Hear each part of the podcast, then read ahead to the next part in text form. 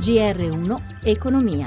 Buonasera da Paola Bonanni all'Italia. In primo piano ne parliamo tra poco con il professor Francesco Daveri, docente di politica economica alla Cattolica di Piacenza, il nostro ospite della settimana. Prima però il consueto collegamento con Milano per la sintesi sulla giornata di borsa. Buonasera Maria Giovanna Lorena. Buonasera, una seduta fiacca ma chiusura più positiva per le borse europee. Londra più 0,18, Parigi più 0,19, Francoforte dopo il record di ieri più 0,05%, anche Milano recuperato nel pomeriggio e chiude a più 0,15. La ripresa del listino è stata innescata da Fiat Chrysler che ha fatto scintille, chiude con un più 9,3% dopo la presentazione dei conti, con utili record per il gruppo nel primo trimestre.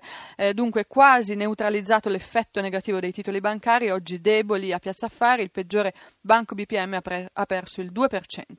A New York intanto in attesa della presentazione del piano fiscale di Trump, l'indice Dow Jones avanza dello 0,3%, il Nasdaq segna più 0,2%, 0,2, lo spread chiude in rialzo a 196 punti base e sui mercati valutari l'euro è in calo sul dollaro 1,0865 il rapporto a fine seduta. Linea Roma.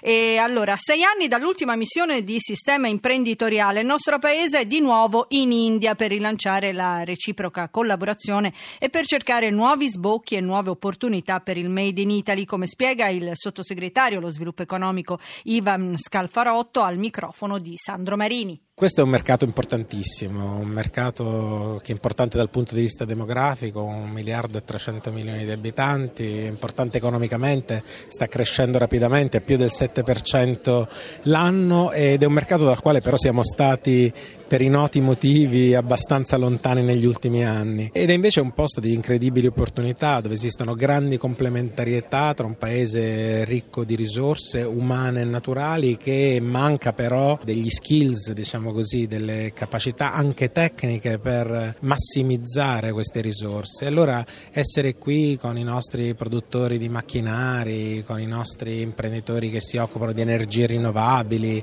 eh, con quelli che si occupano del food processing, quindi della trasformazione dei prodotti alimentari, il 40% delle risorse alimentari in questo paese viene sprecato perché non trasformata in tempo, ma poi pensiamo al settore automobilistico, all'ICT, settori nei quali gli italiani sono fortissimi, ecco è un mercato dal quale non si può mancare. Torniamo con la volontà di essere protagonisti. Quindi una buona occasione per il Made in Italy? Assolutamente sì, tenuto conto che il Made in Italy è una colonna portante dell'economia dell'intero paese perché eh, le imprese che hanno saputo affrontare i mercati internazionali sono quelle che hanno meglio reagito anche alla crisi e il nostro paese si è anche mantenuto un po' sulle esportazioni. Noi in questi anni, nonostante il commercio internazionale abbia conosciuto anche momenti recentemente di contrazione, abbiamo continuato a crescere. Nel 2016 abbiamo fatto il record assoluto di esportazioni con 417 miliardi meglio ancora dell'anno precedente. Questo è un segnale che sulle esportazioni e sul valore del Made in Italy dobbiamo continuare a investire. Ecco, parliamo di Made in Italy, ci si chiede ma l'Italia avrà ancora una compagnia aerea Made in Italy? Lo chiediamo al professor Daveri. Buonasera professore. Buonasera. Allora, eh, dunque, non ci sono le condizioni per una nazionalizzazione di Alitalia, questo è stato detto dal governo, eh, che si impegna a difendere lavoratori, utenti, contribuenti, cittadini per non disperdere risorse e asset della compagnia aerea. Ma a questo punto, eh, diciamo, che, che, peso ha una compagnia aerea italiana se mai eh, continuerà ad esserci? Una compagnia aerea italiana oggi conta molto meno di quanto contava eh, alcuni anni fa. Una volta il mercato italiano era eh, occupato quasi interamente da Alitalia e da, e da Air One. Poi con la, eh, quello che è avvenuto nel 2008, quindi con la privatizzazione con salvataggio prima e poi la privatizzazione del 2008 eh, si è andati oltre questa situazione, però da allora sono cambiate tanto le condizioni per cui soprattutto i, i vettori low cost, eh, Ryanair ma anche EasyJet hanno guadagnato eh, importanti quote di mercato per cui ad oggi la questione è una questione di impatto sociale delle misure che vengono eh, prese, ma non è più una questione di non avere più una compagnia aerea che eh, privi i, i, chi vuole volare in Italia di un modo certo. di volare in Italia, perché ormai conta solo per eh, 20, 22 milioni su circa 130 eh, milioni di mercato complessivo. Dunque, Lufthansa, British, a suo tempo anche eh, Air France, tutto tace, nessuno eh, ipotizza diciamo, di poter intervenire. Mm, naturalmente non è questo eh, il momento probabilmente per esporsi, ma ehm, diciamo appunto non ha senso una compagnia aerea italiana, però questo potrebbe significare in futuro che non ci sarà più un hub di riferimento, questo è un paese turistico. Ci dica.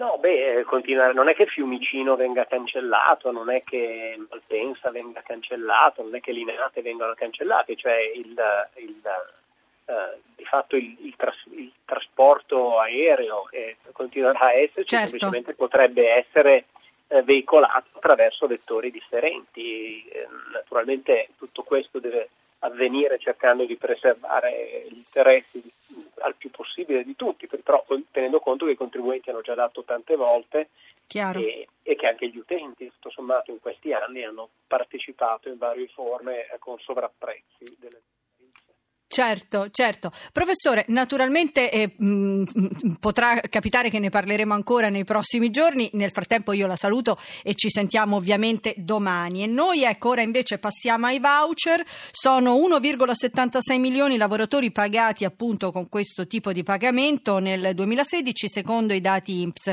Di questi il 97% ha riscosso sotto 3.000 euro. Il servizio è di Gelsomina Testa.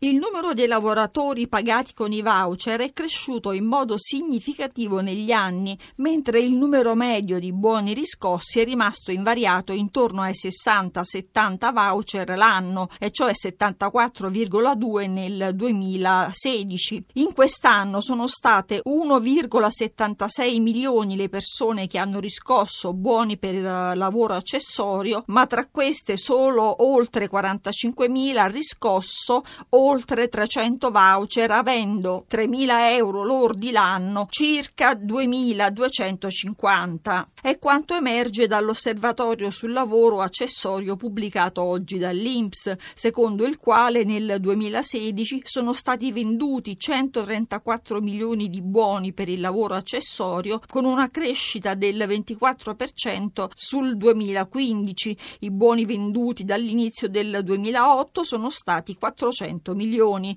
Lo strumento è stato poi abolito definitivamente la scorsa settimana con l'ok del Senato al decreto del governo sulla cancellazione dei voucher. Mauro Zani, notte regia, assistenza Cristina Pini da Paola Bananni, buon proseguimento di ascolto.